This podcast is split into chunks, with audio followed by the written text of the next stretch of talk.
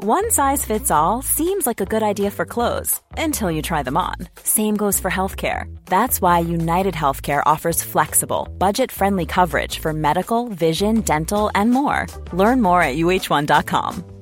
Mom deserves the best, and there's no better place to shop for Mother's Day than Whole Foods Market. They're your destination for unbeatable savings, from premium gifts to show-stopping flowers and irresistible desserts. Start by saving 33% with Prime on all body care and candles. Then get a 15-stem bunch of tulips for just $9.99 each with Prime. Round out Mom's menu with festive rosé, irresistible berry chantilly cake, and more special treats. Come celebrate Mother's Day at Whole Foods Market. Planning for your next trip? Elevate your travel style with Quince. Quince has all the jet setting essentials you'll want for your next getaway, like European linen, premium luggage options, buttery soft Italian leather bags, and so much more. And it's all priced at 50 to 80% less than similar brands. Plus, Quince only works with factories that use safe and ethical manufacturing practices. Pack your bags with high-quality essentials you'll be wearing for vacations to come with Quince. Go to quince.com slash trip for free shipping and 365-day returns. You are listening to Missed Apex Podcast. We live F1.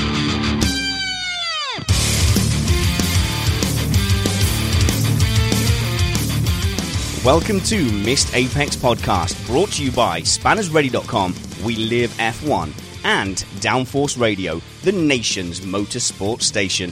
I'm your host, Spanners Ready, and I'm joined this week by Downforce boss, Jake Sanson. Thanks for joining me, Jake, and filling in for Matt Trumpets in Gay Paris.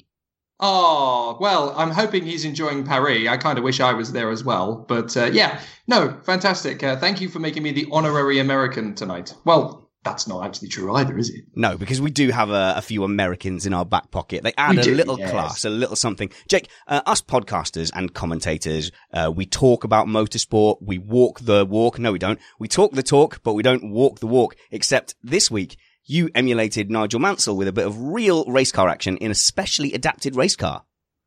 Especially adapted in that I could fit in it. Yes. They must have Uh, at least stiffened the suspension. Uh, they didn't actually. No, there wasn't a major amount they changed. Well, yeah, I was invited by PDC Racing to go to Oulton Park in Cheshire uh, for a track day. So, uh, yeah, I got to sample some proper racing machinery in a Vauxhall Nova that races in the stock hatch in the 750 Motor Club and in a Porsche 924 that races in the British Racing Sports Car Club's Toyota's Porsche Championship. I had a ball, an absolute wow. ball. Well, I mean, what did you learn from that? I presume this is your first time in a proper race car on a proper racetrack. Uh, well, yeah, I've done some oval racing before, and uh, I've done some karting before. But uh, in terms of racing on an actual proper racetrack, yeah, this is the first experience of driving a race car on a track. I had Pip Hammond and Gavin Johnson to coach me through the day. They were fantastic. They really coaxed me to bring me out of my shell. And by the end of the test, I was actually. I was fast enough. I, I was told I was fast enough to be on the back three cars on the racing grid. Well, so I am- could, yeah. I, I could have been, you know, at the back of the grid and com- competitive. That's in actually that class. that's actually amazing. So, do you think that's Yeah. gonna that's gonna change the way you commentate on events like that now? Absolutely, yeah. I've learned an awful lot about what racing drivers actually have to do to push a car to its limits and the difference between driving fast and driving like a racing driver. It's actually quite different because you can drive fast and be, you know, pretty rapid, but being a racing driver is a lot tougher because you have to push the car faster than you think you're comfortable going, but be smooth and be precise and be, you know, just so with the gear changes, just so with turning. Throttle has to be exactly the right point to get the good. It's so tough. You know, it, I've got such a better appreciation for racing drivers, not just at Formula One level, but any level. It's so tough. I mean, I'll ask how your stomach dealt with it because uh, my kids were pushing me to drive my Peugeot 2008 like a race car. And I thought, okay, I'll appease them by putting some G-force, you know, on the round, I mean, uh, chicanes, uh, and by braking, you know, enough to lift them out of their seats. Uh, but actually, because we were in Milton Keynes and it's, it's chicane after chicane, I I succeeded in making myself feel sick and they were there going, faster, dad, faster. But, um, did you manage to sort of hold your dinner down? Do you know it's funny? A lot of people get queasy after pushing it to the limit. I genuinely didn't. After about sort of four or five laps, I was actually getting relaxed at going faster. So I was I was feeling, you know, really confident, really smooth, and I kind of wanted a few more goes at it. But uh, you know, maybe there's an opportunity to get out there and do something else again. But I just want to say here and now a huge thank you to PDC Racing, to Gavin, to Pip, to Esther, to all the mechanics. You know, they did a fantastic job and made me feel very welcome. And uh, I feel a lot more like I know what a racing driver is actually capable of now. It's awesome. And you managed to speak to Sir Chris Hoy, amongst others, which you can hear. Did you put that on uh, Pitboard on Downforce Radio? Yes, the last edition of Pitboard, which uh, was a very pivotal one for Downforce Radio, because as a result of that show going out, we smashed through half a million listeners worldwide, which is absolutely fantastic. And that's such a milestone for Downforce Radio as a channel. We're so grateful to everybody for being involved in that. But yes, the Pitboard show had uh, Sir Chris Hoy and Jason Kenny uh, with 12 Olympic gold medals in cycling between them. They have six each, of course. Uh, they've both become professional racing drivers of late. And yeah, such great guys. And the whole interviews uh, with them are on the last edition of Pitboard. Go check it out on downforceradio.com. Excellent. And of course, I think at Downforce Radio on Twitter and at Jake Sanson. So there's all your plugs out the way at the, sa- at the same time, Jake. Absolutely. Yeah. All done. All done and dusted. Welcome to Missed Apex podcast. For those of you just finding us, we are an independent podcast hosted by spannersready.com, but we also have a fantastic relationship with Downforce Radio, the nation's motorsport station. We aim to bring you your race review before your Monday morning commute. We might be wrong, but we're first. This show is safe for work. We're keeping it clean here, so you can play this with kids in the background or in the car and at work. Uh, this week, we are going to quiz our guests uh, to see who has the best F1 knowledge this week. Um, the subject of that, I believe, is launches and testing. We look at the launches we've had this week and find out who our panel is rooting for in the inter-team battles. All right, joining us, we have a uh, an esteemed array of people that we will get to know in more depth during the show. We have Goldie, Alex Goldschmidt. How's it going, Goldie? Evening, Spanners. Evening, everybody. Yep, everything's going well. Looking forward to a great 2017 racing season because mine started back in January. Ryan Ferret Ferris from Downforce Radio. Hi, Spanners. And from America to add a bit of class, Vortex Motio. How's it going, Ken? Howdy, Cowboys. How's it going? you sound like off the telly. I love having Americans on. All right, Jake, you'll be laughing on the other side of your face before we go to big dirty news. You are going to be tested, sir. Are you ready? Uh, as I'll ever be. Your topic is testing. Which driver had to skip the opening race in 2014 due to a mysterious accident during testing? I believe that would be the Williams driver Valtteri Bottas. No, right? it was Fernando Alonso on turn oh, three Oh, of Barcelona. yes. Come on, the mystery Idiot. jink to the right hand side. he blatantly oh. passed out. I don't, allegedly passed out. I'm getting good at this. Uh, Pascal Wehrlein is missing the first test this year as he recovers from an accident at the Race of Champions. Who was he racing against? Uh, well, I- I'll stick with the Williams theme. That was Felipe Massa. I believe. One point, one point, good. Which team controvers- con- controversially and allegedly illegally tested with a current car and drivers for Pirelli in secret in 2014, but escaped sanctions? Oh, that would be AMG Mercedes. It certainly was allegedly. I, I said allegedly. True or false? Michael Schumacher tested in a Ligier in 1994. Uh, he did test in the Ligier in 94. That is true. He also tested for Sauber in 1997. Which driver was going to make a sensational comeback for McLaren in 1995, only to be too large to fit in the cockpit? I remember it well. It was Nigel Mansell. That's great. You have some amount of points now. I think you've got four, actually. So there we go. Two left. Which driver crashed in a test of the new Pirelli wet slick tyres last week? I'm going to guess it was Sebastian Vettel. This is ridiculous. You're getting five out of six. Yes, it was. and what is the name of Ferrari's very own test track at Maranello? Ah, that is Fiorano. Fiorano, six out of seven, Jake. That is going to be very, very hard to beat. Let's go on to some big dirty news. Big dirty news.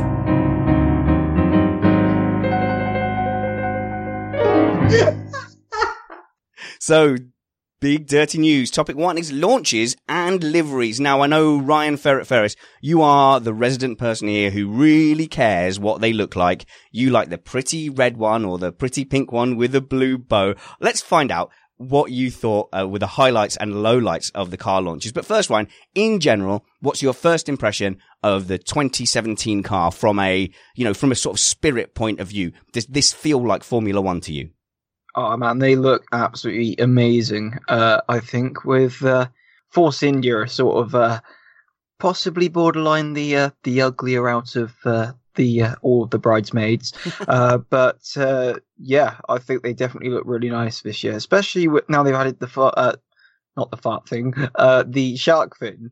Uh, which I think is quite nice, but uh, I believe uh, your opinion differs, Spanners. Oh, to me, I think it sort of it makes it look a bit cheap. It's the sort of thing IndyCar would have, and it it fundamentally changes the profile of the car side on. So instead of sort of sloping away to the back, you know, you, you come up to the air intake and then it's just a straight line. I don't know. For me, it'll take some getting used to because all, to be honest, all the cars, even the 2014 cars look ugly until you get used to them and then they don't. We, yeah, and uh, a lot of them have uh, changed the air intakes, but of uh, the airbox above the uh, driver's head.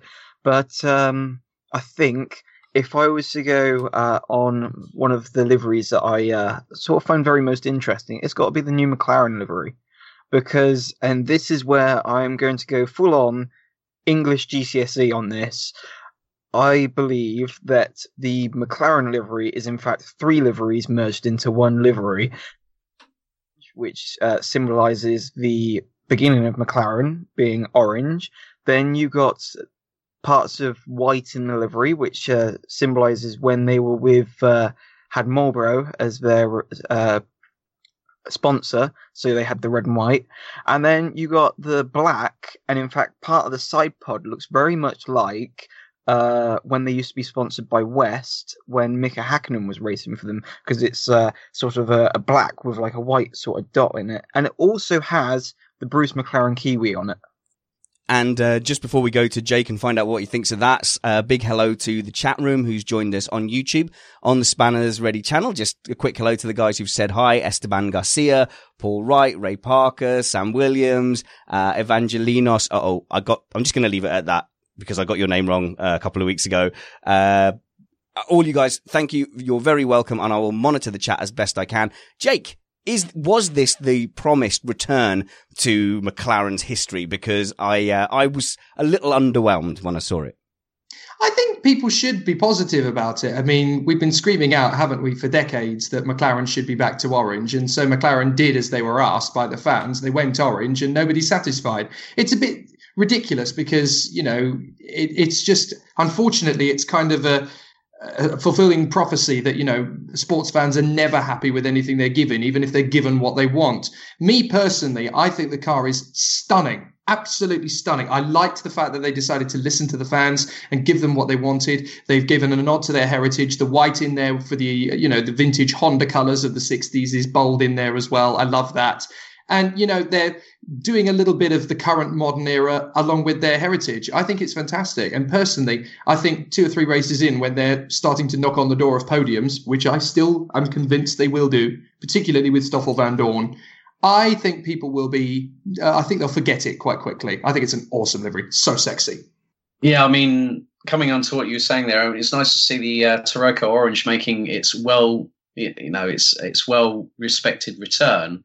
And I think Zak Brown said, look, we listened to actually what the fans said, which was good. Um, I, I, do like, like Ryan's dissection of so like the herald's back to it with the uh, with the flying kiwi actually being stuck on there because there's going to be this big uh, documentary apparently about Bruce and how McLaren was founded later on this year. So that's uh, another thing to look forward to. But yeah, it wasn't until I actually saw photos of the car in sunlight that I really actually got a true measure of the paintwork. Because when they when they put it in the technical center it's all very dark. It's meant to sort of accentuate the color but i don't think it did much of it until we saw it out saw it out on track finally.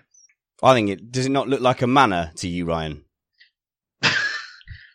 Um, well i did see a picture of some fanta zero and the can of fanta zero did look very much like the current mclaren but Aww uh, I mean, you know, the color scheme's still good. I uh, do like the car, and the weird thing that I do find about it is the sort of the winglets on the nose.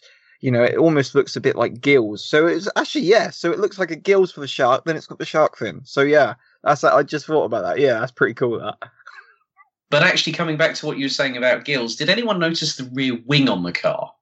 It's actually Yeah. got quite a few gills on the back of that as well, and it's angled as well. So there's a lot of aero possibilities that we're now seeing coming through to 2017.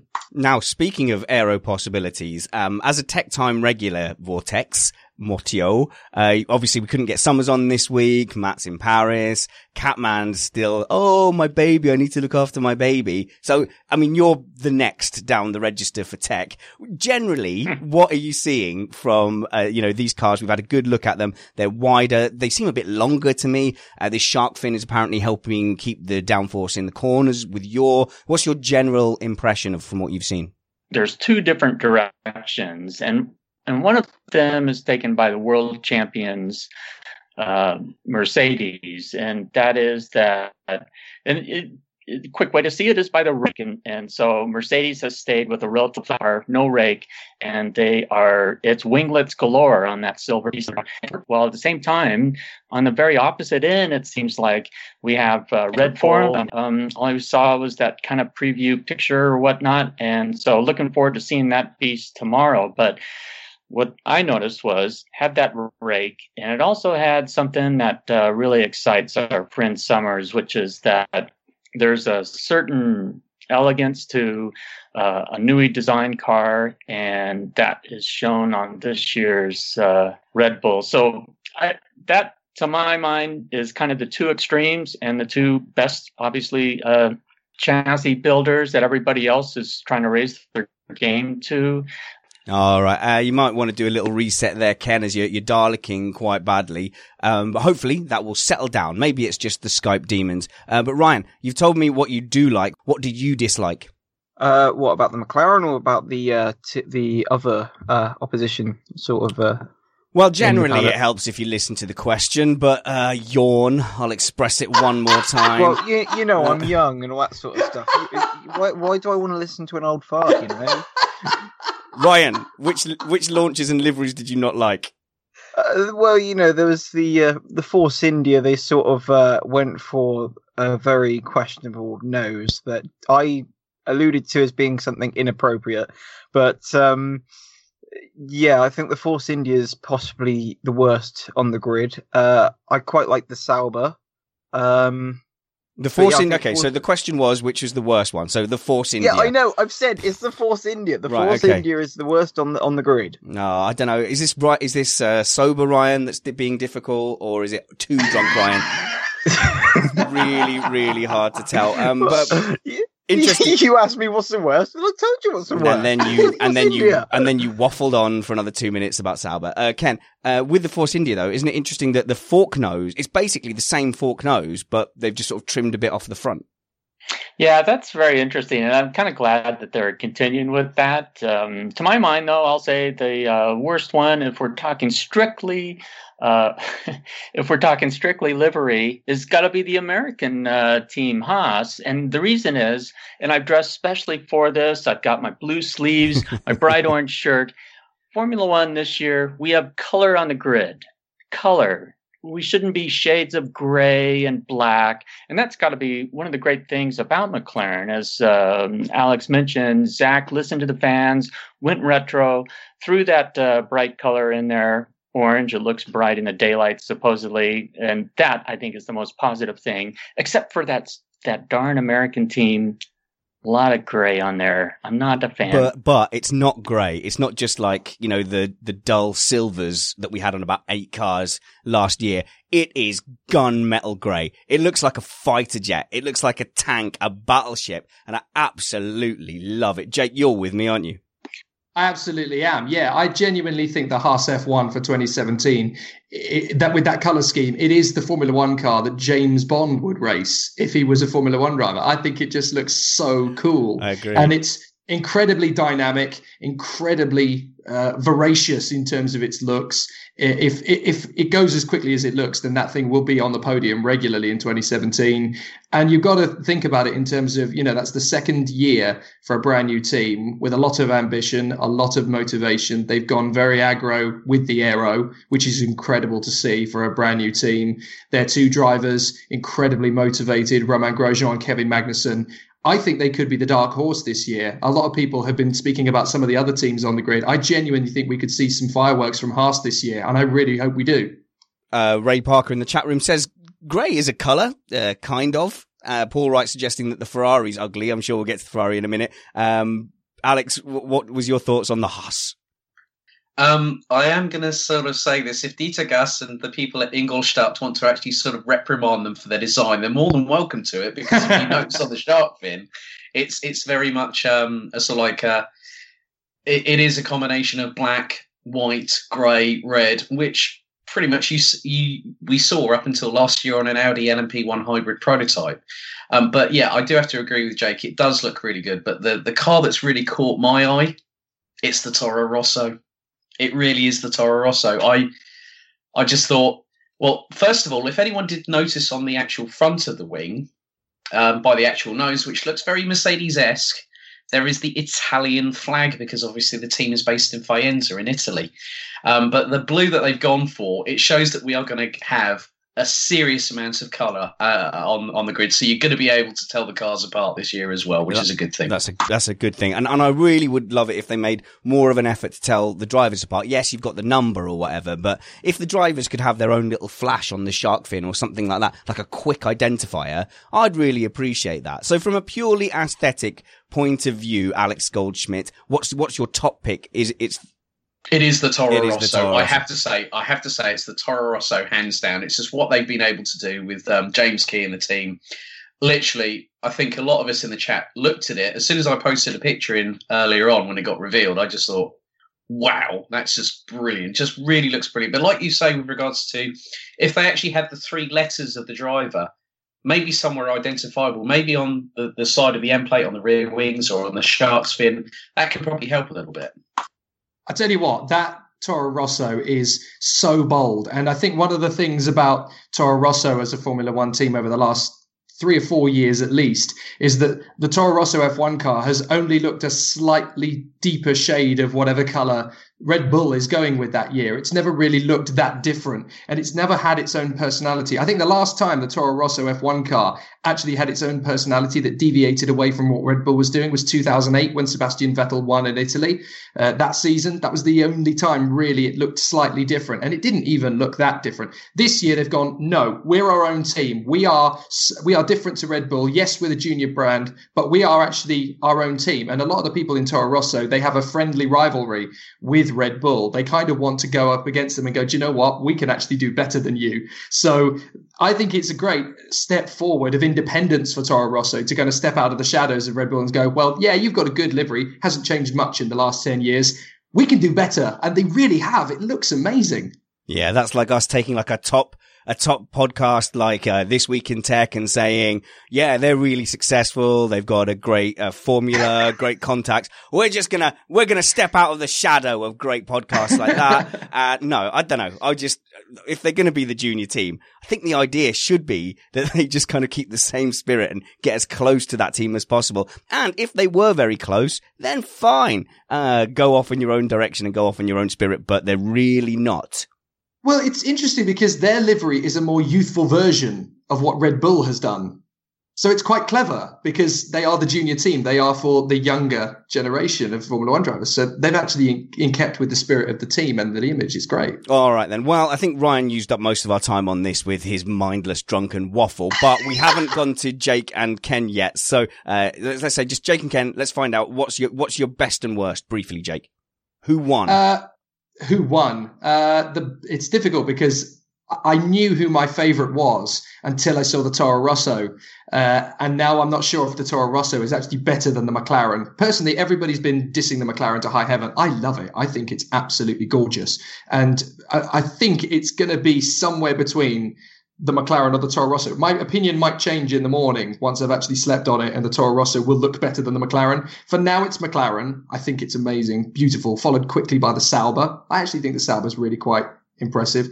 In terms of the most boring and bland, I don't like the Renault. I thought I did at first but I don't like the Renault. I oh, think it looks so as if cool. Pastor Maldonado's been given a test drive in the early livery, the all black one, and has crashed into the back of if the you yellow just said one. Something, so I didn't hear what it was. Oh, hang on, my phone. Hello, Google. Google's just piped up to, to interrupt the podcast. Uh, apologies for that. Um, no, I think you're wrong about the Renault. I think it looks super cool, but let's see. Like I say, these cars they really do take a, a, a while to grow on you. At the moment, yeah. I think the McLaren looks like one of those sun faded barbershop twirly things that they put outside to to indicate who they are. But who knows? Maybe it'll grow on me, Ken. What looks pretty? Okay, well, I'm going to step out and be a little different and please our Tifosi fans and say that I like the boldness of that Ferrari and I like that they've taken a lot of the white out of that thing and it's a red, red beast. And I'm excited to see what that thing's going to turn out to be. But they, um, it's it's quite interesting uh, to see what they've done, and that might reflect, you know, the big changes that they made rather late in the season. I mean, it was in the spring that Mr. Allison left, but nonetheless. Um, it's pretty exciting uh, okay. for them. And, and, so, yeah. And and what and what car made you made you you know so sick that you would betray your secrets to Russia? well, and so for I guess I'm going to stay with you. You know, I got to say, even though I I diss uh, Haas for choosing gray, I'm and and actually, as far as gray is concerned. I love that kind of a, there's a creaminess to that color that I've seen so far. I kind of admire that, but I'm so pleased and I'm so, well, I'm so tired of all the black and gray and silver that's filled our grid for the last two seasons or so. And I'm so jazzed to see all the color that we have on the grid this year that um, I'll probably just stay with uh, dissing Haas. I, I wish. I, I like that color gray. I just wish they'd used a little bit more red or and or white and uh, to balance it a little more. Excellent. So, um, the chat room saying that the Haas is sexy. That's Gary Gerhardt. The McLaren is amazing too. Gary, you've seen the McLaren with the black and white reversed? Me like, Sam Williams says. Can of Fanta. Uh, where have we got? Uh, Gary's also saying, miss you guys. Can't wait for this season of podcasts. And this season, the best place to find us, uh, will be on iTunes or um, your podcatcher of choice on Android. If you're really stuck on how to find the show, go to at Missed Apex F1 on Twitter, at Missed Apex F1. We've got all the instructions on the pinned tweet of how to subscribe, but generally go to where you find your podcast and search Missed Apex Podcast. But make sure you do subscribe. Don't find it piecemeal. Don't rely on me posting it on social media because I am terrible at remembering to do all of those things.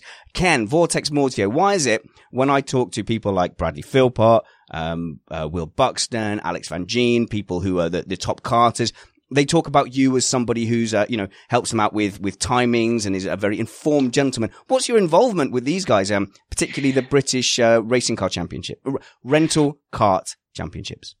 Well, it uh, it's kind of a weird thing to say, but it goes back to 2011 because um, I was checking my files and um, I started following it back then, and it fell out of a situation where a bunch of my racing buddies in Southern California had gone to Phoenix for uh, what was known at that time as the International Karting Championship or something similar. I've messed that up, but in any case, they came back and they were talking about this British guy uh, that had a funny name of Bradley Philpott, and he was wicked fast, and he was a really nice guy. Everybody dug him, and he was also a um, a driving instructor. And so I was following the British Rental Karting Championship, and a couple of years ago, he did.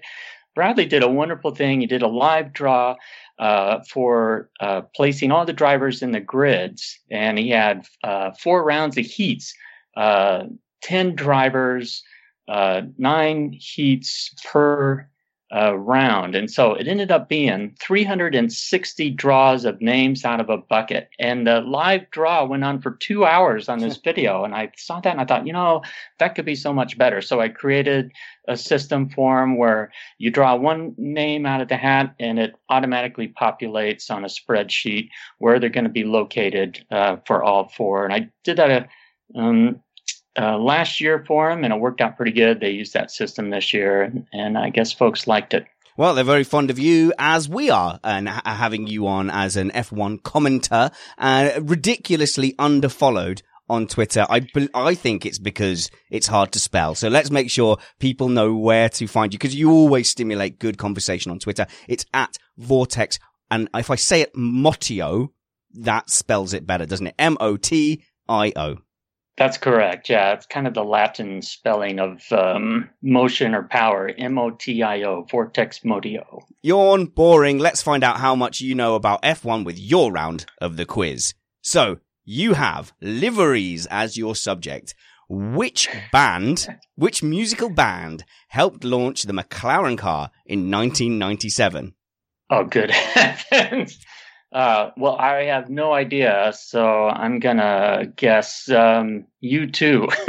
uh, if you want to be my lover, you'll have to do better than that. It was the Spice Girls. Uh, what was odd about the 2011 McLaren launch? Um, 2011. This is way harder than Jake's. uh, was. I'll give you a clue. See. It was a public engineering spectacle.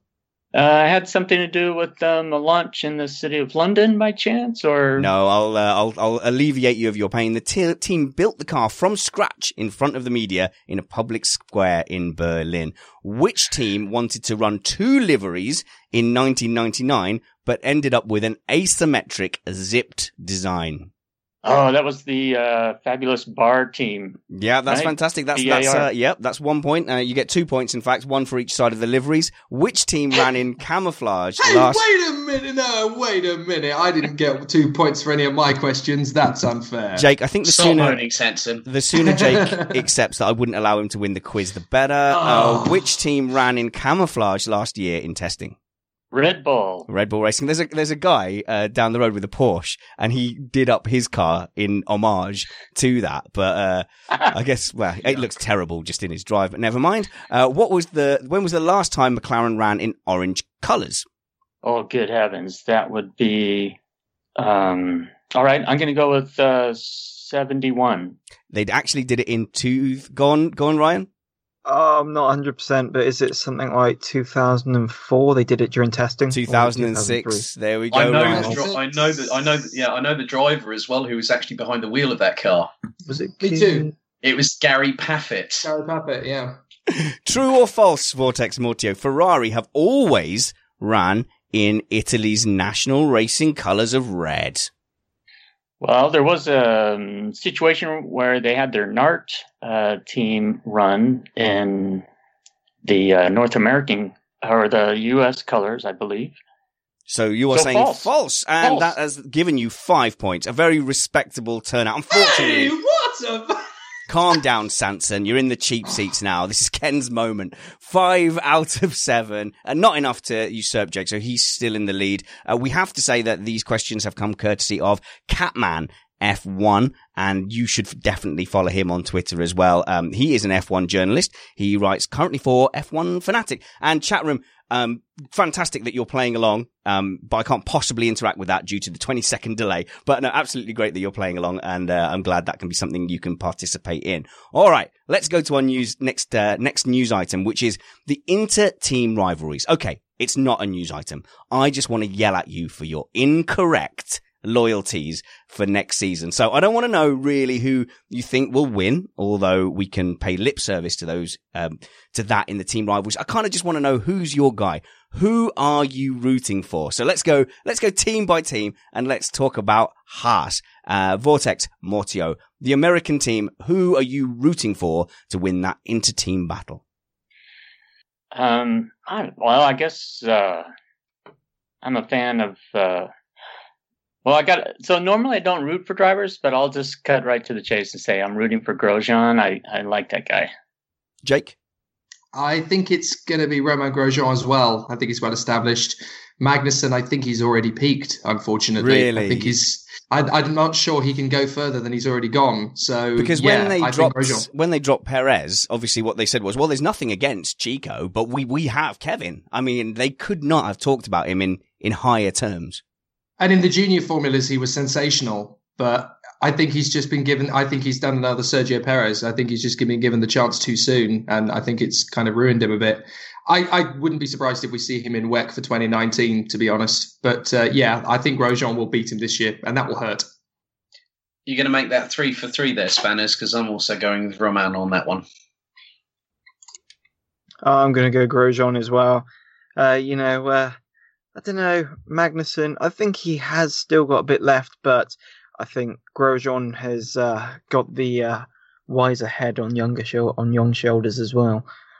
Okay, you're all wrong, unfortunately. Uh, good try, good try. But unfortunately, Kevin Magnussen is definitely the man you should be rooting for. This is a guy, he's very much still finding his feet. And I think, I think it's unfair, uh, to say that he's peaked at such an early phase. If we're talking about peaking drivers, I'm surely we can talk about Romain Grosjean, who had his, uh, two minutes of glory in a Lotus. Uh, he was very, very flattered by Kimi Raikkonen. So, uh, my man in the Haas this year will definitely be, um, Kevin Magnussen. Nothing to do with my Danish family whatsoever. Okay, uh, okay uh, no bias. Good, good. no bias at all. So shame on you, Spanners. uh, a big gap then at McLaren will go to you, Ryan. Do you think that Stoffel Vandoorne can upset Alonso? Who do you want to win this battle? Uh, I want Alonso to win it. Uh, pure, purely because I, I don't know. Uh, I think so many people are putting Alonso down as being, oh yeah, he is the best driver on the grid. I actually want him to. He's got a great teammate this year. I mean, he had a good teammate last year as well. But if people are making it out that uh, Vandoorne is the be all and end all sort of uh, young driver, I want to see Alonso, you know, beat him to it. And uh, Felix in oh no, not sorry, not not you, Felix. Oh, I must say actually, thank you to Felix in our Slack group, which I'll talk about later, because he helped me make sure that I picked the correct uh, desktop computer because my poor old podcasting PC died. So thank you very much to Felix to who, who, you know, like I look at the specs and I think, oh, i7, oh yeah, that looks good. Oh, 3.5, uh, gigawatts. That I've heard that in Back to the Future, but to have like a tech guy actually, you know, look at those figures and go, yes, that that will achieve what you want to achieve is absolutely fantastic. But um, also in the Slack group, uh, P P Wright forty eight says, um, I kind of want Vandoorne to lick Alonso. Uh, maybe kick Alonso. I don't know about lick. Oh yeah. Oh um, no, that's but, that's an image I don't want. But Jake, really. what does what can we what can we glean about Alonso if Vandoorne does end up beating him this season? Do we say he was always overrated? Do we say this is him past his best? Um, you know, what's on the line for his reputation and his legacy this year? Well, he made a statement at the McLaren launch that he'll make his decision about his Formula One future in the summer. And to me, that sounds like a guy who's already got one foot out the door, which is a shame because that's Fernando Alonso. You know, that's a guy who's won two world titles. But let's not forget, his last world championship was in 2006 guys. You know, the longest period between one championship title and the next one is Niki Lauda's from 1977 to 1984. And I genuinely don't think you can do that anymore. I, am not sure Fernando Alonso has what it takes to be a champion again. Not necessarily from his own driving, but he's in the wrong team with the wrong package. If he'd have managed to get the second Mercedes drive, then yeah, I think he might have been able to have one more crack at it. But I do think Hamilton would have beaten him. Uh, but no, I think Vandoorne will beat him at McLaren this year. And I kind of want that to happen just because I want to see Alonso say, enough with Formula One, I'm going to Le Mans. I think we all want to see that, really. Uh, Sam Williams says in the chat, I want Vandoorne to win. Uh, Esteban Garcia, Van Dorn, he could be a surprise this year. Do you agree, Ken? Oh, I I am very excited about Vandoorne, um, but it is going to be his rookie year. Um, he's he's highly respected by people that I respect a lot, and uh, I'm expecting great things from him. But at the same time, um, I think I I got to disagree. I I think Alonso.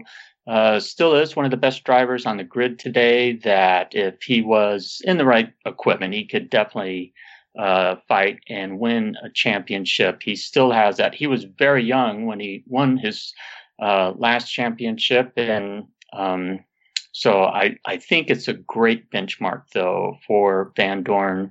We'll see how he is at the end of the year.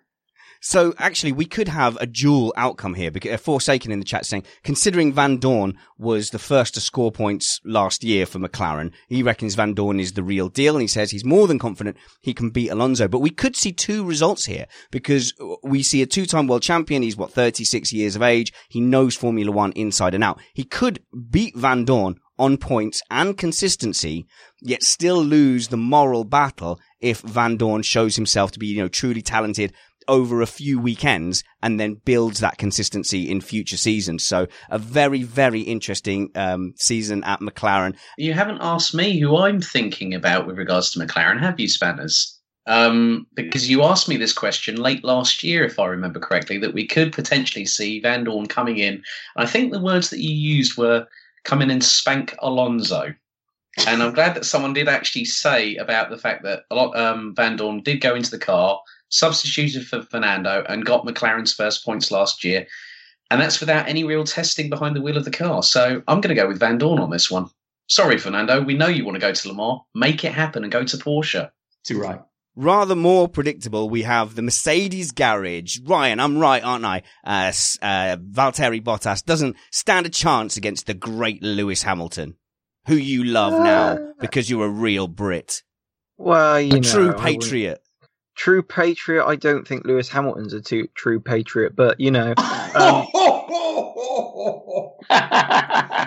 you heard it here first, ladies and gentlemen. Ouch. I'd put him more down as American than a uh, than uh, British nowadays. Oh, Monegasque, surely. But uh, any, but anyway, uh, enough said about uh, you know his uh, whatever. Um, but I'd be rooting for Bottas. You know, because I, you're unpatriotic and you want the British driver, the British three-time world champion to lose. Disgusting. Paul Wright agrees with me. Hamilton! Bottas will be very solid, but Hamilton will just outpace and outrace him. Forsaken says, yup, could not agree more with Alex, presumably about Alonso. But Jake, you've downforce radio, British flag flies high all over that website. You are backing our man, Lewis Hamilton, to easily beat Valtteri Bottas, good as he is. Absolutely. Hamilton, Hamilton, Hamilton, Hamilton, Hamilton, all the way. Bottas will win four races in 2017, and they'll be very good races too. But Hamilton will absolutely walk it. That is his team. That's his baby. That's his little uh, universe. I can see Bottas doing a good job in places like Barcelona, uh, potentially, you know, Hungary, a couple of places. But I think Hamilton will just walk him. It's just going to be what happens. Now, I think Bottas, because, well, one, if uh, Hamilton sort of gets his way and they ban the uh, use of data between teams, I've oh. heard.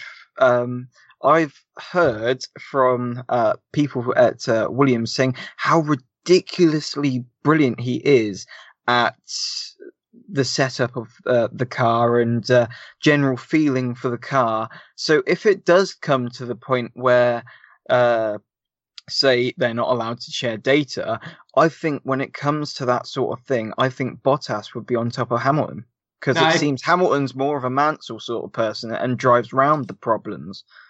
Bottas is if Nick Heidfeld and um, my attitude to Bottas is if Nick Heidfeld and Heikki Kovalainen had a love child, that would be Valtteri Bottas. He's just so bland, so boring. I, I just don't think he can do enough. Um, even though he might have a one of the wildest stress senses in the world, ranging from probably what Bobby Brown or Eddie Murphy from Coming to America to even Jay Z, I'm going with Hamilton because it's his baby, as Jake said. He knows the team inside out. He is their golden child. Um, sorry about all the Eddie Murphy references in there, but hey, I think it's Hamilton and Mercedes. Yeah, you could have picked uh, Ryan Reynolds and um, Marshall Mathers, but you went that way. That's fine. Well, I so uh, let me just jump in and say that while Hamilton is definitely favored, I think Bottas is sort of the guy to watch because of what Ryan had mentioned, in that uh, he is highly rated by people who have worked with him, and yet at the same time, he seems to have uh, a weakness in that uh, uh criticism has been his his consistency, and and the thing about the shoes that he's filling, which would be the world champion Nico Rosberg, of course, uh, is that uh, uh, both Rosberg and Hamilton are super consistent. They're operating at a very high level. So he's be climbing that learning curve and how quickly he climbs that. And then also if he performs with consistency at the very top level, he has, as Hamilton said, that mindset of a champion, that inner drive, if he shows that, his reputation will be golden, even if he's beaten by Hamilton. But if he shows that inconsistency that some people believe uh, has he has uh, plagued him in the past, it's uh, one and done for Bottas, unfortunately. Yeah, I, I think it's very interesting. You know, he's got a one year contract and I, I don't know what he can do to prove himself because, you know, if he causes too much trouble, he's out the door. It, it, it's almost like the only way he can secure a second year is to play number two and be a good boy, get himself a couple of years of contract and then sort of try and climb. I think if he cl- flies too close to the sun this season, he's going to find himself out the door very quickly. I think people imagine that Mercedes hate Lewis Hamilton, but I think they're very, very on board. There's a lot of people who love Lewis Hamilton in that team. Uh, Paul Wright says Bottas is prone to being too clumsy, I think. And Ray Parker, in what might be comment of the week, uh, sums up the inter-team rivalry at Mercedes perfectly by saying, Lewis. That that could that could be comment of the week. So let's such a football fan. Uh, so look, guys, um, I, I I would prefer this week to stick uh, talking about the inter-team battles. I know we had a, a topic planned of um, uh, team sport versus driver sport and data sharing. I think we can revisit that uh, before the season starts.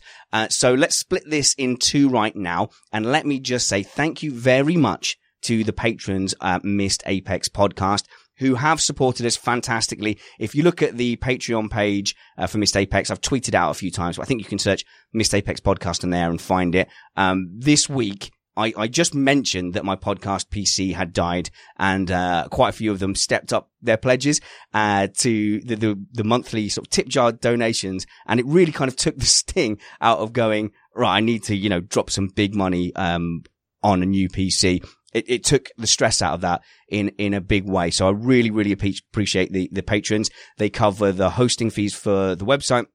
They cover the hosting fees for the podcast, actually storing the podcast on a server on the internet. So in a very, very real way, this show is brought to you by the podcast patrons. As, as a bit of a thank you for that, um, and I'm not saying that hanging out with us in a Slack group is some like amazing thing or anything, but we set up a, a Slack group for the patrons of Missed Apex podcast to uh, have more access to chat casually to people like myself, to Ken, to Matt Trumpets is in there, Ryan Ferris is in there, and. Uh... Ready to pop the question? The jewelers at BlueNile.com have got sparkle down to a science with beautiful lab grown diamonds worthy of your most brilliant moments. Their lab grown diamonds are independently graded and guaranteed identical to natural diamonds, and they're ready to ship to your door. Go to Bluenile.com and use promo code LISTEN to get $50 off your purchase of $500 or more. That's code LISTEN at Bluenile.com for $50 off. Bluenile.com code LISTEN. Millions of people have lost weight with personalized plans from Noom, like Evan, who can't stand salads and still lost 50 pounds. Salads, generally, for most people, are the easy button, right? For me, that wasn't an option. I never really was a salad guy. That's just not who I am. But Noom worked for me. Get your personalized plan today at Noom.com. Real Noom user compensated to provide their story. In four weeks, the typical Noom user can expect to lose one to two pounds per week. Individual results may vary.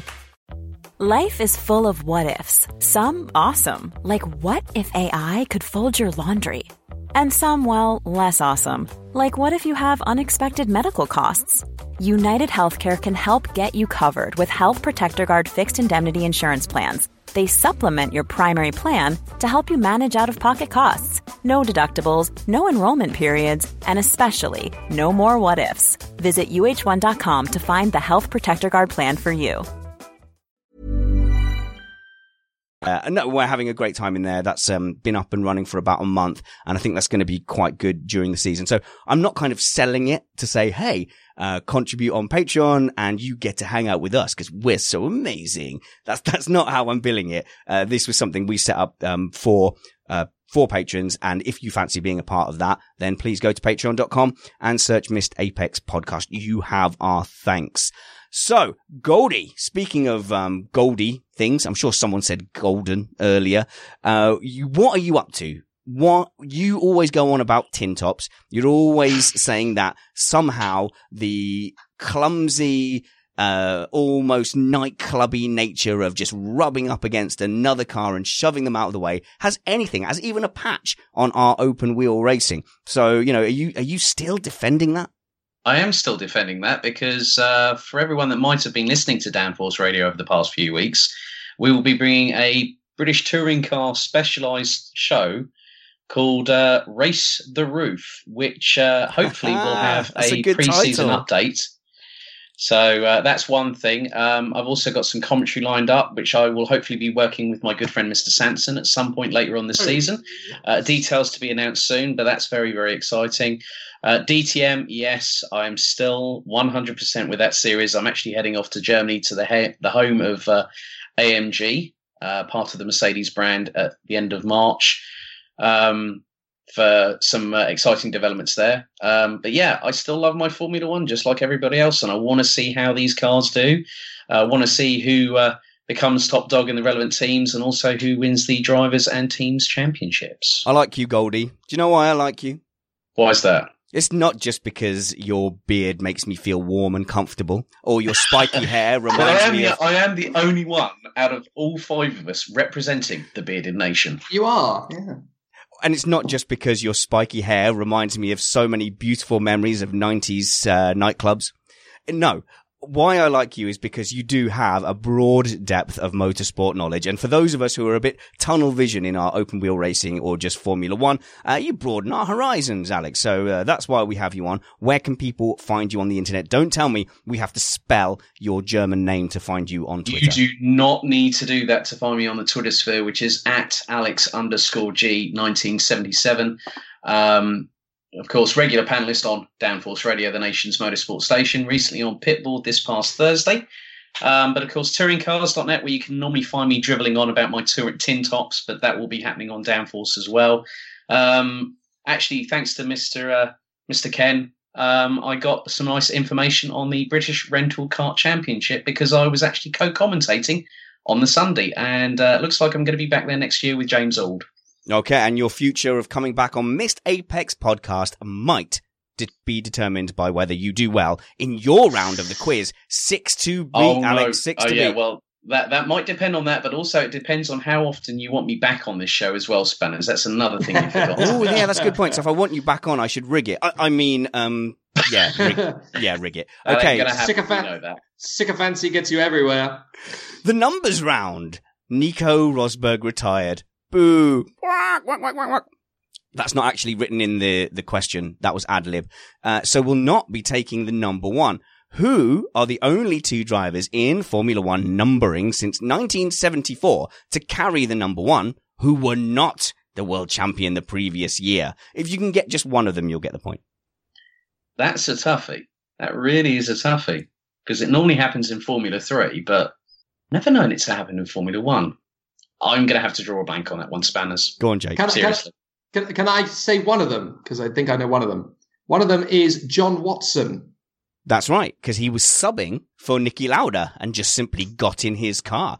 Uh, Alex, after the number one, what is the most successful number in Formula One? Ooh. Would it be number five by any chance? It is. I wonder how much of that is down to, I guess, uh, Nigel Mansell and Sebastian Vettel. Sebastian Vettel. there and we Michael go. Schumacher. And Michael Yeah, Schumacher in Michael 94. But but the funny thing is, in, in one of my drawers here, I actually have a 2009 Red Bull T-shirt with Sebastian Vettel's race number on it as well. Stop rummaging around in your drawers and answer this question. Oh, Van Yeah, Dorn I'll, I'll make some accompanying noise as well, shall I? Van Dorn takes number two this year. What was his number at Bahrain last year? Jake, you're a nerd. I I I'm seriously going to kill myself because I am a McLaren supporter as well, and I should know this. Just guess. Get within thirty-one. 47. You, you're, 47. you're staying on one point. Who's the only person to win the championship with the number two car? Ho, ho, ho, ho, ho. Alain Prost.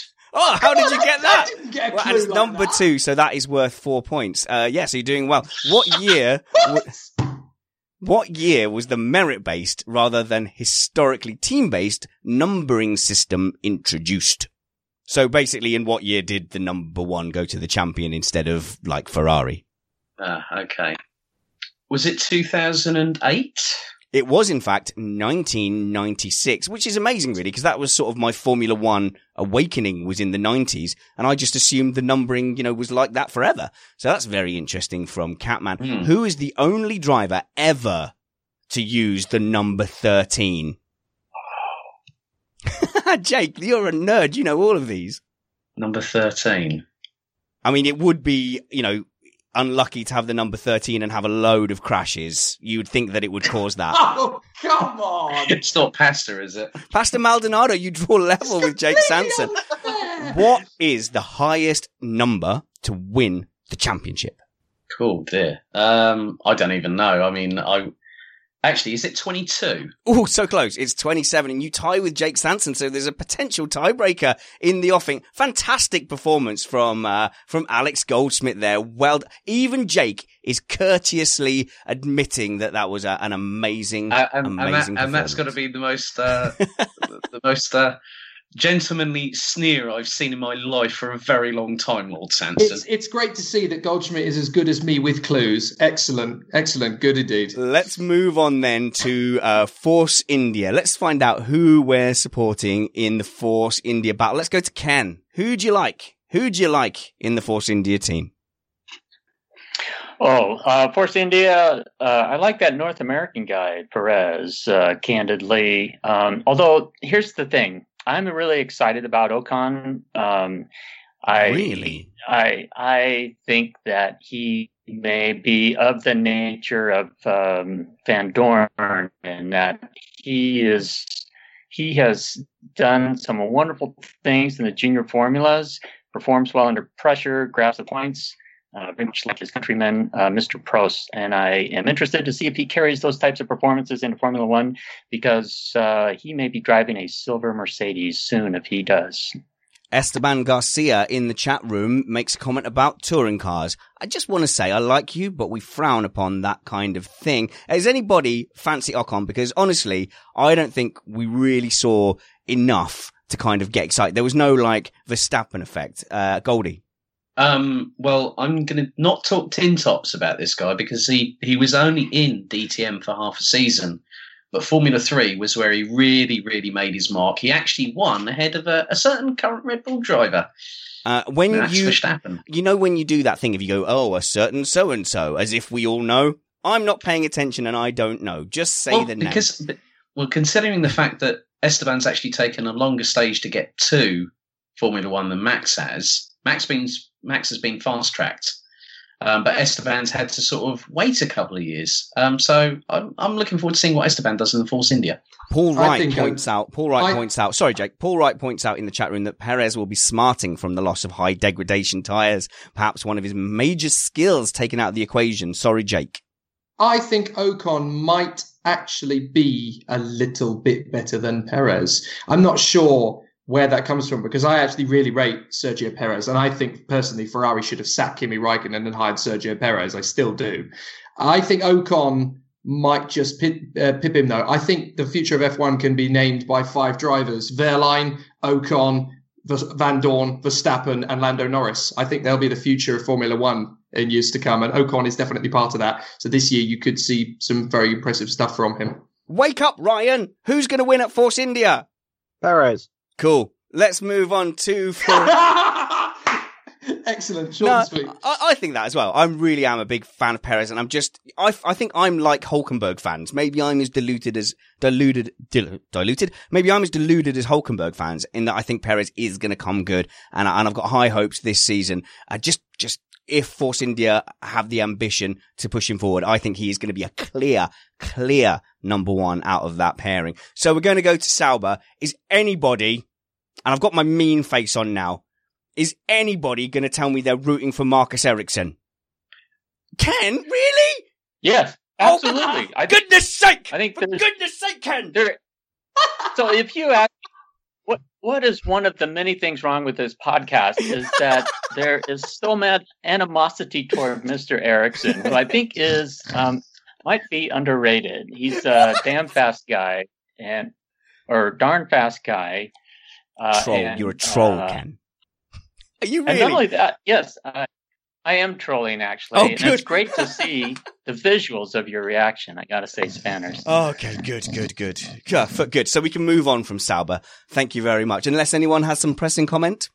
uh, no, uh, Ericsson will be completely, totally swiped, even by Antonio Giovinazzi if Pascal Wehrlein can't do the job. Even Giovinazzi will wipe the floor with the man who can't steer around a chicken. It, it, he hasn't got a hope. No, or past his teammates at Monaco. Exactly. No hope at all for Ericsson. I, I can I can vehemently see him in uh, V Renault 3.5 at some point in the near future, or he, something along the lines. He has uh, much of the Gutierrez about him. So Ferrari. Let's speak seriously uh, about Ferrari, Ken. Um, because Vettel really has been out of sorts. He should be absolutely wiping the floor uh, with Kimi, but it just it wasn't quite working out that way towards the end of last season.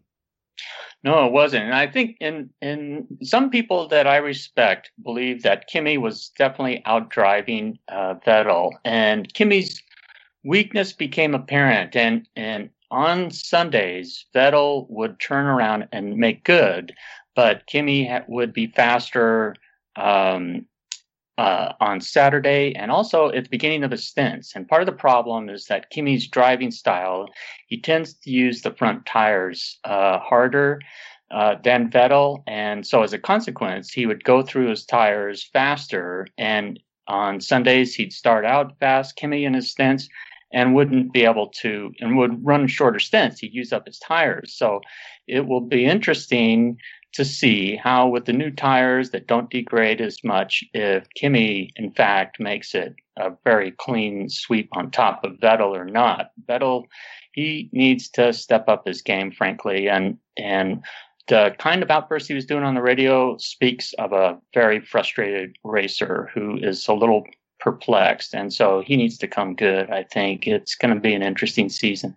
Absolutely. Just jumping back to Sauber for a minute because the chat room says, uh, don't mess with the Swede, Paul Wright. I will clean up that language on your behalf. Forsaken is, what do you mean? Even Giovinazzi? Uh, Gio is the future. But, you know, I, I, think we're saying even a last minute substitute rookie is going to come in there and, and wipe the floor with him. I've heard a lot of people getting excited about Giovinazzi despite the face that Jake Sanson is pulling. Ray Parker says, one of the Sauber drivers dot dot dot.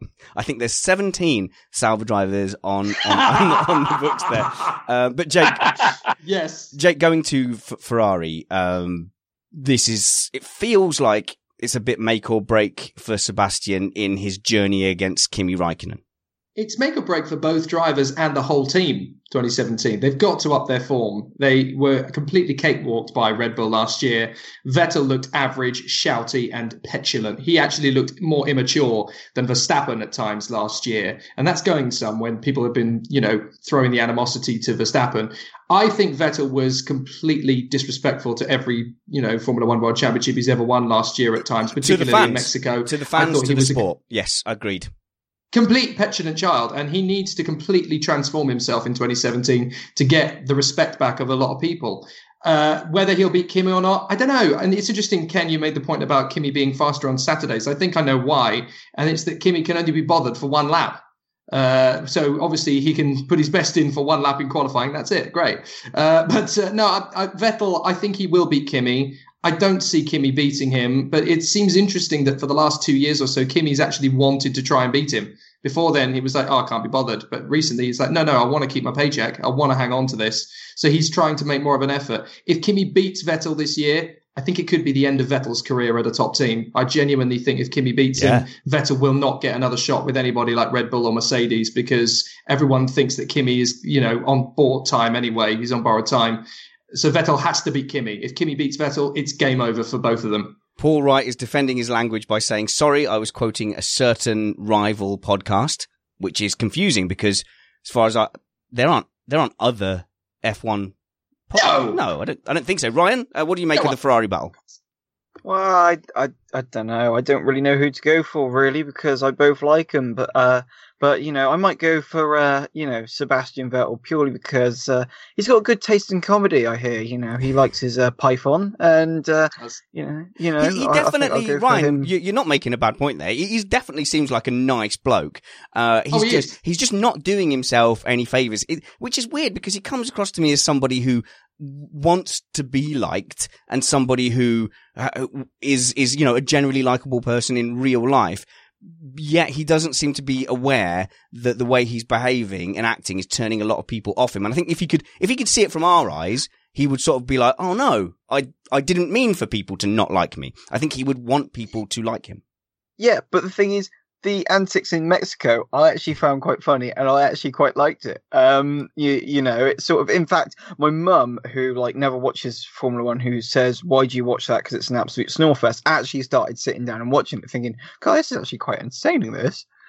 So forsaken in Can the we chat. have? Can, sorry, can we have 2015 Vettel back rather than 2016 Vettel? You know, the Vettel that used to poke fun at Hamilton and Rosberg when they were having their arguments in the press conferences. Because I thought that was magnificent. Him trolling Mercedes boys was the best thing about F1 in 2015. I want that Vettel back Can, again. can we not? Can we not have both? Because then, like, if we didn't have twenty six, if we didn't have twenty sixteen Vettel, um, we wouldn't have such amazing quotes that came out of his mouth last year. Like, what are we doing here, and all that sort of stuff. I preferred I preferred Vettel in seagulls mode in Canada than I did in Mexico. To be perfectly honest, I thought he was funnier trolling two seagulls into turn one in Montreal. That was more entertaining for me. I didn't like him swearing his head off at uh, Charlie Whiting. Okay. I think Whiting should have thrown the book at him. To be Yeah, honest. absolutely. So let's see what the chat room's saying about Vettel. Vettel's problem last year was he had no confidence in what he was doing. I do love Kimi, and I think people still shorthand him, but it's clear that Vettel has little patience with Fer- with how Ferrari have performed. And yes, you could argue that maybe he was promised the world and, and delivered uh, nothing. Uh, Kimi has too few feelings. And Vettel has too many to fit in a Ferrari, Ray Parker. You might be right there. And Paul Wright says, I hate Vettel's hand gestures when he gets pole or, or a win. Ryan, Ferret Ferris, you recently went to some weird car thing and you posted like the worst Facebook live videos. I, I genuinely Yeah. hated you for about half an hour on Saturday because it kept popping up. But tell us, tell us all about it. Well, I went to uh, uh, Race Retro uh, on yesterday, which is pretty much it's it's a brilliant little uh, show uh, to do with the classic side of uh, motorsport. You know, you don't really see any modern stuff, and as in my workplace, they refer to me as being seventy five years old, not nineteen years old. Um, Purely because of my tasting Gin. music Oh, and music. Uh, Mm. w- yeah, and my uh, drink of choice. Yeah, but uh, yeah, it was it was a great festival or uh, show. They had uh, the likes of Tom Kristensen there. Uh, they also had uh, I think it was Harry Batten, uh, Harry Vatanen there, who very much like Joey Dunlop uh, at the uh, motorcycle show years back. Stood in the queue with all the uh, members of the public queuing up to go in until someone said, uh, you, you do realize there's like a special entrance for you guys. And he's like, oh, is there?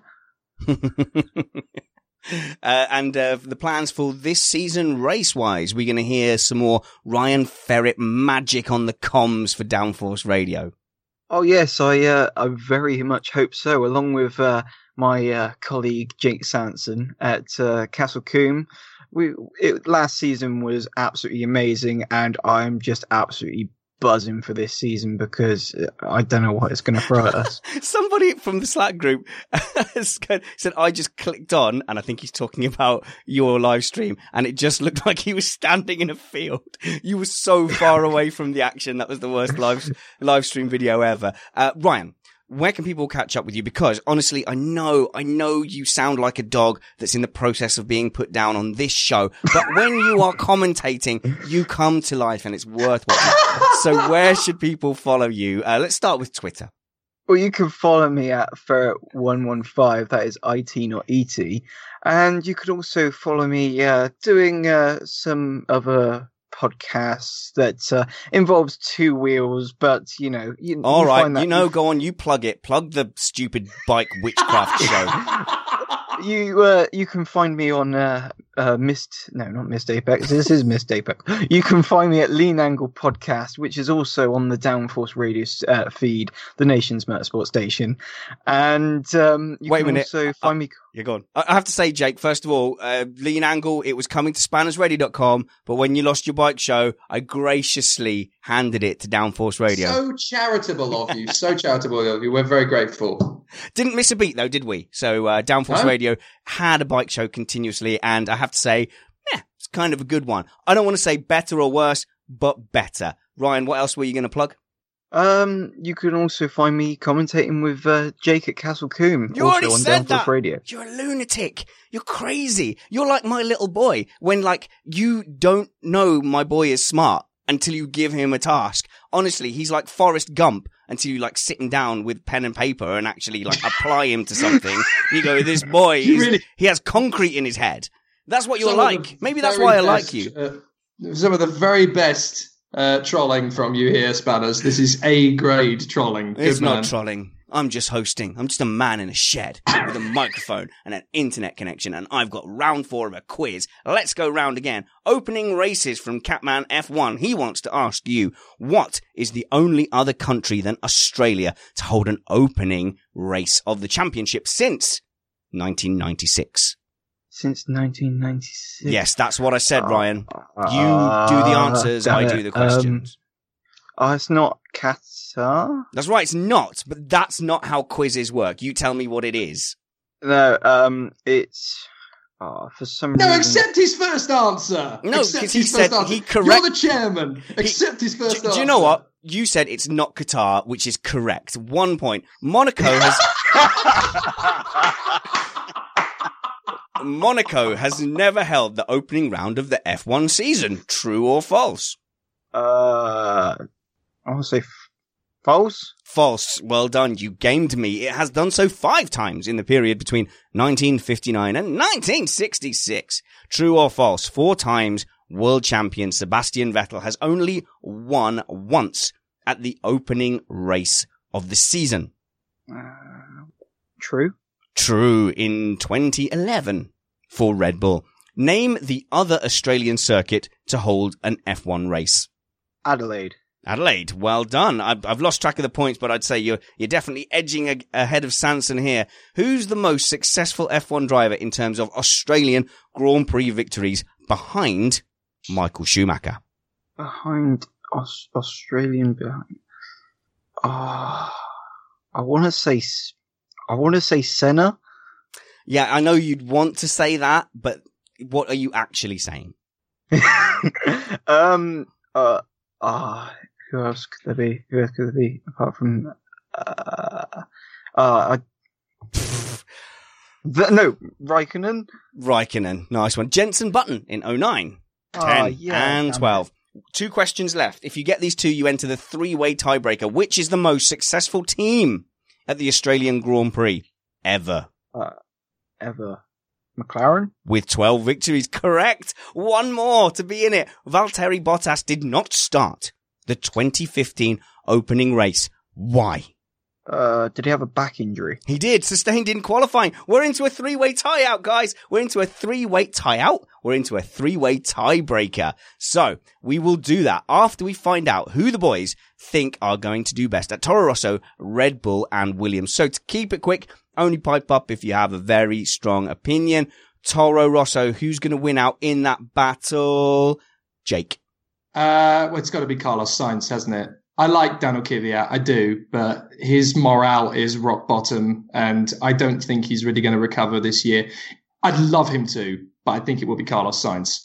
Well, I think it's not so much morale. I mean, his morale might be high for the fact that he held on, held on to his seat. And I know he came, he came in with a good reputation, but I just, I just think Carlos Sainz is a little bit special. It's the wrong guy to try and restore your reputation against. Ryan? I want it to be Daniel Kvyat. I mean, he's uh, he was actually starting to uh, show uh, his morale coming back towards the end of last season with uh, him battling with Verstappen in Singapore, and I prefer him over Sainz, Uh, and I want him to do well because I felt that how messy Red Bull made the whole switchover, sort of, I want it to be sort of made justice. Alex, you've returned. He has returned, but apparently without audio. Ken, give us your rundown. Everyone in the chat room is saying Sainz. Everyone. Okay, so let me be harsh then, and I'll just say that yes, definitely Sainz. and I think that uh, candidly, and, and Sainz is exciting because if you look at his junior career, he was not showing that potential that would have him being held on to by Toro Rosso. They don't want to get rid of him because they're afraid if they lose one of their top two drivers, he seems like their go-to guy. And it's pretty sad actually that Kvyat is still at uh, Toro Rosso that he's even part of their feels kind of um, cruel. Yeah, the uh, Red Bull. It's not just the morale or the confidence that Kvyat. I think that why he shouldn't be in Formula One is because he got lost. He was too slow, and he wasn't able to. All these guys have the opportunity to work with driving coaches and to examine their performances in detail he did not do that. And from what i've seen from some people he should he should have and he didn't. And i just don't find that excusable that he does not approach his game in that way. Yeah okay cool. And let me just say that comment oh my god google why no it's it's trying to find what i'm saying right now.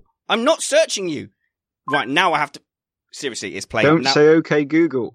No oh, yeah now i have to write 116 edit out Google. So, um, let me just say thank you very much to the live stream and let me plug it one more time because you can find us at spannersready.com. Uh, sorry. Yes, at spannersready.com. Live stream will take you there or search Spanners Ready on YouTube and click subscribe. Uh, everyone who subscribed gets a notification when we go out. We're going to try very hard to stick to 8 p.m. UK time on Sundays so that you know uh, where to be to catch the live stream. We absolutely love you uh, being in there and getting involved, uh, and we already have comment of the week. Comment of the week winner this week is Forsaken, who says Spanners, a man, a host, a shed dweller. Comment of the week. Red Bull and Williams left. Ooh, where should we go? I think Williams uh, is a little simpler. So we have vast experience and questionable pace versus possibly raw talent and definitely a sick raw ambition. Uh, who wants to wade in on Williams? Because for me, it's clear cut. Lance Stroll is in there as a number one driver. Unbelievably, he will be the clear number one driver to the very experienced Felipe Massa? Um, yeah, I'm going to agree with you, Spanners. I think Lance wow. will be better than Felipe. I think he will do a better job. I think it's interesting that Martini are desperate to have somebody over the age yeah, of 25 to partner him because he's too young for yeah, their marketing. That's great. But yeah, uh, Lance Stroll, I think, will do a good job. Um, he's certainly had the backing and the motivating to get there. Still a lot of jury out on him based on his uh, barrel rolling antics in Formula 3 in 2015. I think a few people are still not too sure whether his dominant performance last year was all money driven.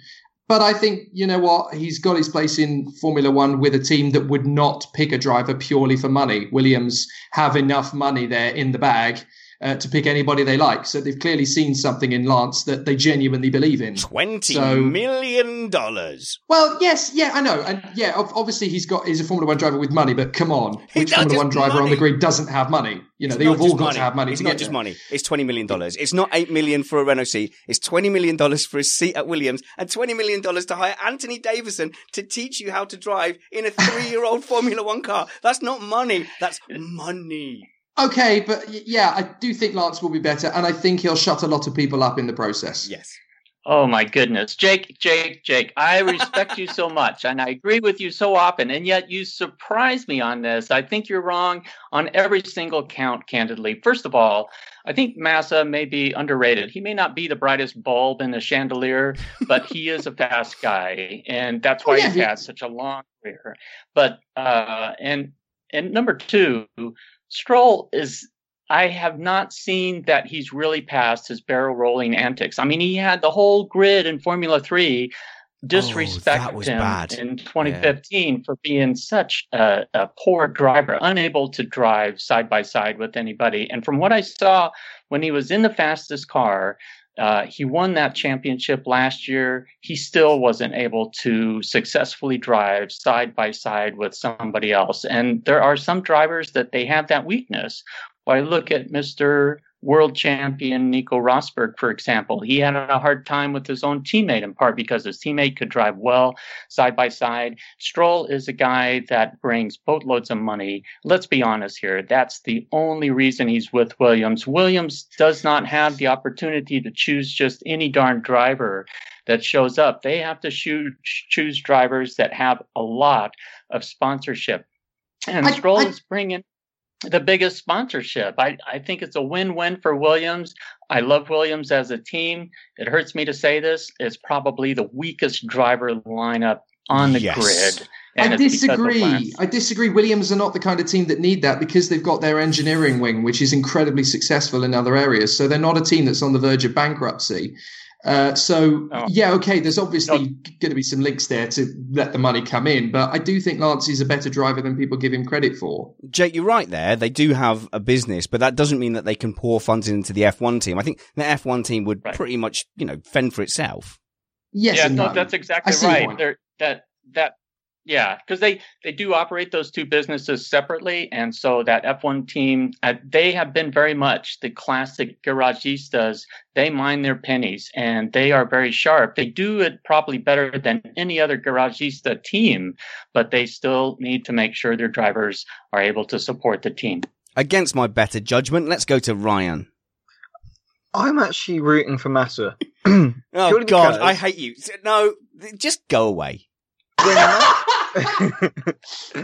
when Massa was at his uh, at the top of his game, it was back when Formula One was mostly a downforce orientated uh, sport over the engine side. Now we've got the drastic changes in downforce. I'm thinking that these are actually going to suit Massa's driving. So could we see maybe two or three more years out of Massa? Do you think if he likes the taste of this? Depending on his uh, performance or whether or not uh, you know he gets too old that uh, he needs you know the the aid of uh, mechanics to take him out the car and have a Zimmer frame off. But oh come on, then! What is too old in Formula One? He's my You know, age. He's my age. Uh, the the chat room generally think that Lance Stroll is gonna get podiums. Uh, some of them reckon it will be a stroll for Lance. Haha. See what you did there, because Massa is clearly over the hill and has been for some time. I quite agree. Lance is going to beat Massa. He shouldn't have been brought back. Massa was only brought back for marketing. I I actually suspect that Team Stroll had a big say in Massa going back, and I think that that Stroll is probably wielding a little more power at Williams than is being publicized. And I, I was a little bit, little bit jaded by Claire Williams's comments that it felt like she was, ah, I don't want to say too, you know, I, lo- I love Claire Williams, but it just, it felt like she was PR for Lance Stroll. And I hope, I hope I'm wrong. Let's go to finally what will probably be or has the potential to be the most decisive driver battle of this season. And that is, of course, Red Bull. Because if that Red Bull car is in the mix, sorry, Jake, did you have a point to come back with Williams? You look so frustrated. no I, I was I was just picking up on the frustration of having to pick between two incredible. Red Bull drivers. How Oh, good. do you pick between them? No, and um, and it's amazing, but but they're not the same. That's not to say they're the same by any token whatsoever. But if Red Bull have a decent car, this is going to be one of the most explosive partnerships. I mean, how how do you pick? For me, I'm I'm erring on the side of Verstappen is not fully cooked, and if if Red Bull is the championship winning car this season, I think it's going to be Daniel Ricciardo. He has enough, but he might not have in a couple of years. I totally agree. Actually, I think that um, Red Bull is in a position where, in my personal opinion, they will have a car that can go up against Mercedes. And having picked Bottas, I was going to say going into this year that Mercedes will win the constructors' championship, but a Red Bull driver will win the drivers' championship. But now they've gone for Bottas. I'm actually more inclined to think that it will be a Red Bull drivers and constructors championship because of how many points they are likely to score compared to Yeah. Bottas. I just think Mhm. Bottas will make too many mistakes. So I genuinely think we could have Red Bull winning both championships this year. It's very close. And I think it will ultimately come down to a showdown between Dan Ricciardo and Lewis Hamilton. And I don't know a single person in Formula One who's going to hate that battle. It's I- going to be absolutely incredible. I genuinely think next year Verstappen will wipe the floor with everybody. This year, Ricciardo will win.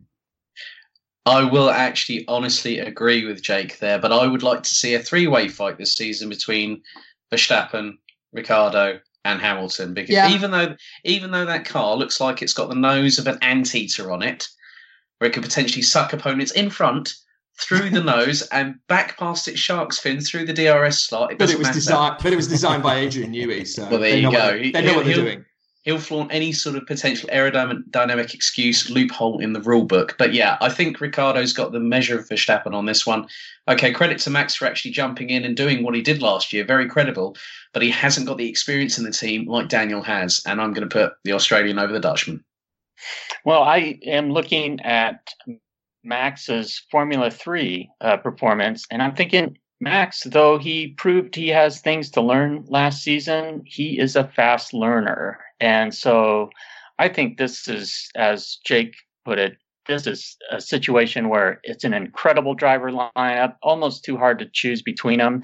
We obviously know Danny Rick. He he he is talented across the board. He's smart, and he also thinks, uh, as far as the thing that a team manager looks for, he thinks about scoring points. And what does he have to do to maximize his position at the end of the race?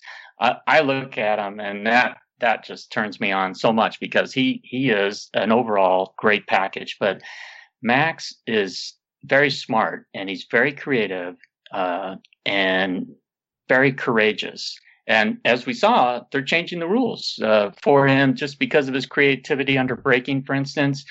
He reminds me a little bit of um, a lot of people say the way he works in traffic and stuff of Hamilton, obviously, and and there is that. But he also reminds me of of Alonso in that Alonso has that that level of intelligence about approaching the game. And I noticed it was Alonso that recognized what Max was doing and practically complimented him at it, even though a lot of people saw it as dangerous, and rightly so. Yeah, I just I am very curious to see how this battle works Mhm. out. The, the real reason I have Ken on is because I can ask him a question and I know I've got enough time to go to the bathroom, refresh my drink. Uh, and you know, it's, it's, it generally just acts as a, a nice pause for the show. Thank you, Ken. I am joking, of course. The chat room says, Paul Wright, I'm going Ricciardo Forsaken, Go Danny Rick. Uh, Esteban's going for Max. Sandra. Oh, hello, Sandra Reynolds. Uh, one of the Hamfosi, one of the dedicated Hamfosi. Danny, but if he gets beat by Max, he will go. Interesting. Paul Wright, yes, Banners. Rick is a bit more polished and has similar speed, more consistent to, uh, Ray Parker. Oh, Max. I wish it would be Daniel, but it will be Max. Uh, yeah, block capitals. What's that with the yelling? All right. Let's go to the tiebreaker. Let's go to the tiebreaker of the quiz. The only person uh, eliminate Ken. I did try. I try. I gave you like double points on questions, but it is between the three. Let's just do elimination. Okay. You get a question wrong, you're out. Jake Sanson. What's the lowest unused number in Formula One? The lowest unused number. That's what I said. I'm going to go with 42. It's 48. So Ah, if the other, if the other two, if the other two get it wrong as well, you're, you're saved. Actually, look, I, I didn't stitch you up, but that is definitely the hardest of these three. I, di- I honestly didn't mean it to be like that. Right. Okay. Let's go to, yeah. let's go to Ryan. What is the highest number ever entered into an F1 race? Z 99 by uh, Adrian Sutil because he goes to the max. Interesting. 208 for Lella Lombardi in 1974 for Brabham at the British Street GP, but it didn't race. It never Yeah. raced. Therefore, the highest number to race was 99 for Adrian Sutil. Uh, That's a pretty hard question, and I think uh, you've done really well there, Ryan. So Ryan is in the box seat, and uh, let's see if Alex Goldsmith can usurp him at the very last. In 2014, who finished second on the track, but w- in Australia, but was later disqualified for an technical for a bleh, for it's getting late for a technical infringement. In Wasn't Aus- Daniel Ricciardo by any it chance? was, was and it? you remain in the shootout. Oh, Jake, very unlucky. That was such a hard question. Uh, so then, let's go to. Uh, you will both answer this: true or false. True or false? Mark Webber never finished on the podium at his home Grand Prix. Ryan and Alex, give me your true or false. Go on, Alex. You go first. Be brave. True. Ryan. I'm going to go true. Ah, Mark Webber never finished on the podium at his home Grand Prix. That's true. His best finish was fourth. True or false? Pastor Maldonado retired from four out of his five opening races of the season. Who fancies it? Ryan? True. Ryan's going true. Alex, you going to gamble or stay safe? I'm gonna, I'm gonna, I'm gonna go true as well. I think. Well, there we go. Well, I've only got one question left. True or false? Damon Hill is the only driver to carry the number zero. False. No, true. True. Ryan's going true. Alex, what are you I'm going, going for? true on that one as well. It's going true. Okay, uh, Ryan, what number am I thinking of?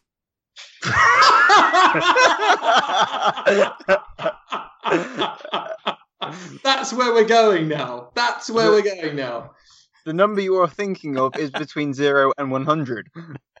what number am I thinking of? All right, then. So I've got to think of an F1 que- related question all by myself. Okay, then. Here No, we go. I've got one. Go I've for it, Jake. one. Go for it. as Be- I'm out of it. Be Quizmaster. Go. I've got it. Okay. In which city did Benetton launch their 1996 Formula One car? Okay, and before you interrupt, whoever gets the geographically closest place name will be the winner. I may have to get Google Maps up. Oh, Say a city, Alex. It's not the Nobel Prize. It's not Who Wants to Be a Millionaire. It's Missed Apex Podcast. Available on iTunes and your podcatcher of choice. At Missed stop Apex Stop plugging while I'm trying to think. Follow me at Spanners Ready and spannersready.com. Listen to my personal podcast about my kids and uh, what I think about stuff. Spanners Log.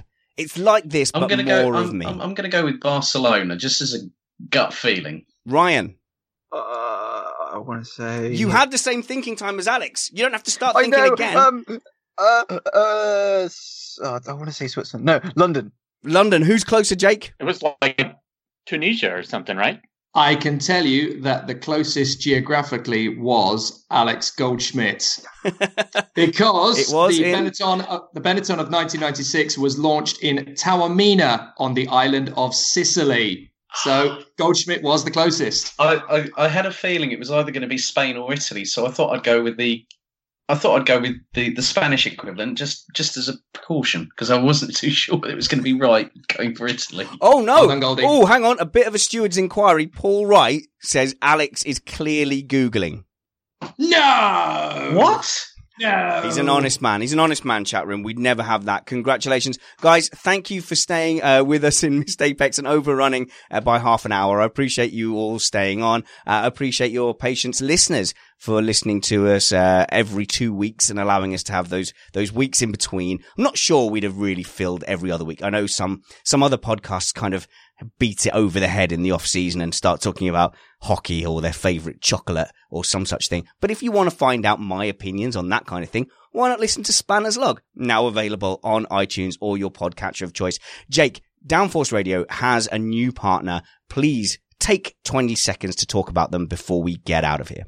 Well, we've got several new partners, but the most prominent ones we have at the moment are Clapham North, uh, based down in London in the UK. Uh, fantastic group of people. They're funding us all through the year, as well as uh, sponsoring the BRSCC Mazda MX-5 Super Cup and racing in it uh, with George Grant. And also Trade Price Cars, uh, based down in Wickford in Essex, with their race driver Dan Kirby, who you can see in the British Touring Car Championship paddock, racing in the Ginetta Super Cup races just before the BTCC races in 2017. We love you all. Thank you so much for being with us this year. Make sure you tune in to Downforce Radio, the nation's motorsport station, and find everything I do at spannersready.com. I'll see you in a week or two, but until then, remember that wounds heal, chicks dig scars, and glory, that lasts forever. This was Missed Apex.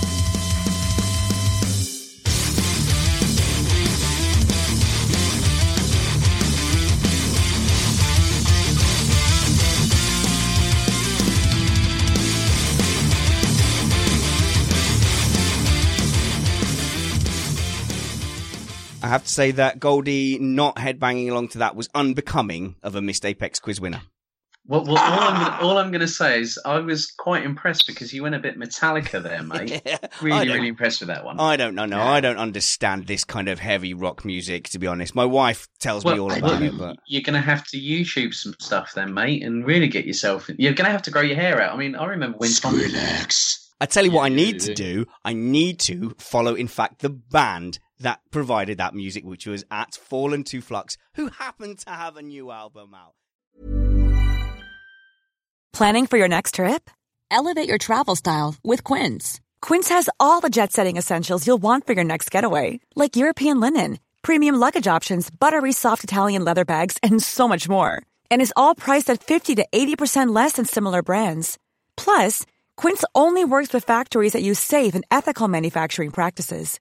Pack your bags with high-quality essentials you'll be wearing for vacations to come with Quince. Go to quince.com slash pack for free shipping and 365-day returns. Mom deserves the best, and there's no better place to shop for Mother's Day than Whole Foods Market. They're your destination for unbeatable savings, from premium gifts to show-stopping flowers and irresistible desserts. Start by saving 33% with Prime on all body care and candles. Then get a 15-stem bunch of tulips for just $9.99 each with Prime. Round out Mom's menu with festive rosé, irresistible berry chantilly cake, and more special treats. Come celebrate Mother's Day at Whole Foods Market. Planning for your next trip? Elevate your travel style with Quince. Quince has all the jet setting essentials you'll want for your next getaway, like European linen, premium luggage options, buttery soft Italian leather bags, and so much more. And is all priced at 50 to 80% less than similar brands. Plus, Quince only works with factories that use safe and ethical manufacturing practices. Pack your bags with high-quality essentials you'll be wearing for vacations to come with Quince. Go to quince.com slash pack for free shipping and 365-day returns. When you make decisions for your company, you look for the no-brainers. And if you have a lot of mailing to do, stamps.com is the ultimate no-brainer. It streamlines your processes to make your business more efficient, which makes you less busy. Mail checks, invoices, legal documents, and everything you need to keep your business running with stamps.com. Seamlessly connect with every major marketplace and shopping cart. Schedule package pickups and see your cheapest and fastest shipping options from different carriers with rates up to 89% off USPS and UPS rates. And with the stamps.com mobile app, you can take care of mailing and shipping wherever you are. Make the same no-brainer decision as over 1 million other businesses with stamps.com. Sign up with code program for a 4-week trial plus free postage and a free digital scale. No long-term commitments or contracts. That's stamps.com. Code program.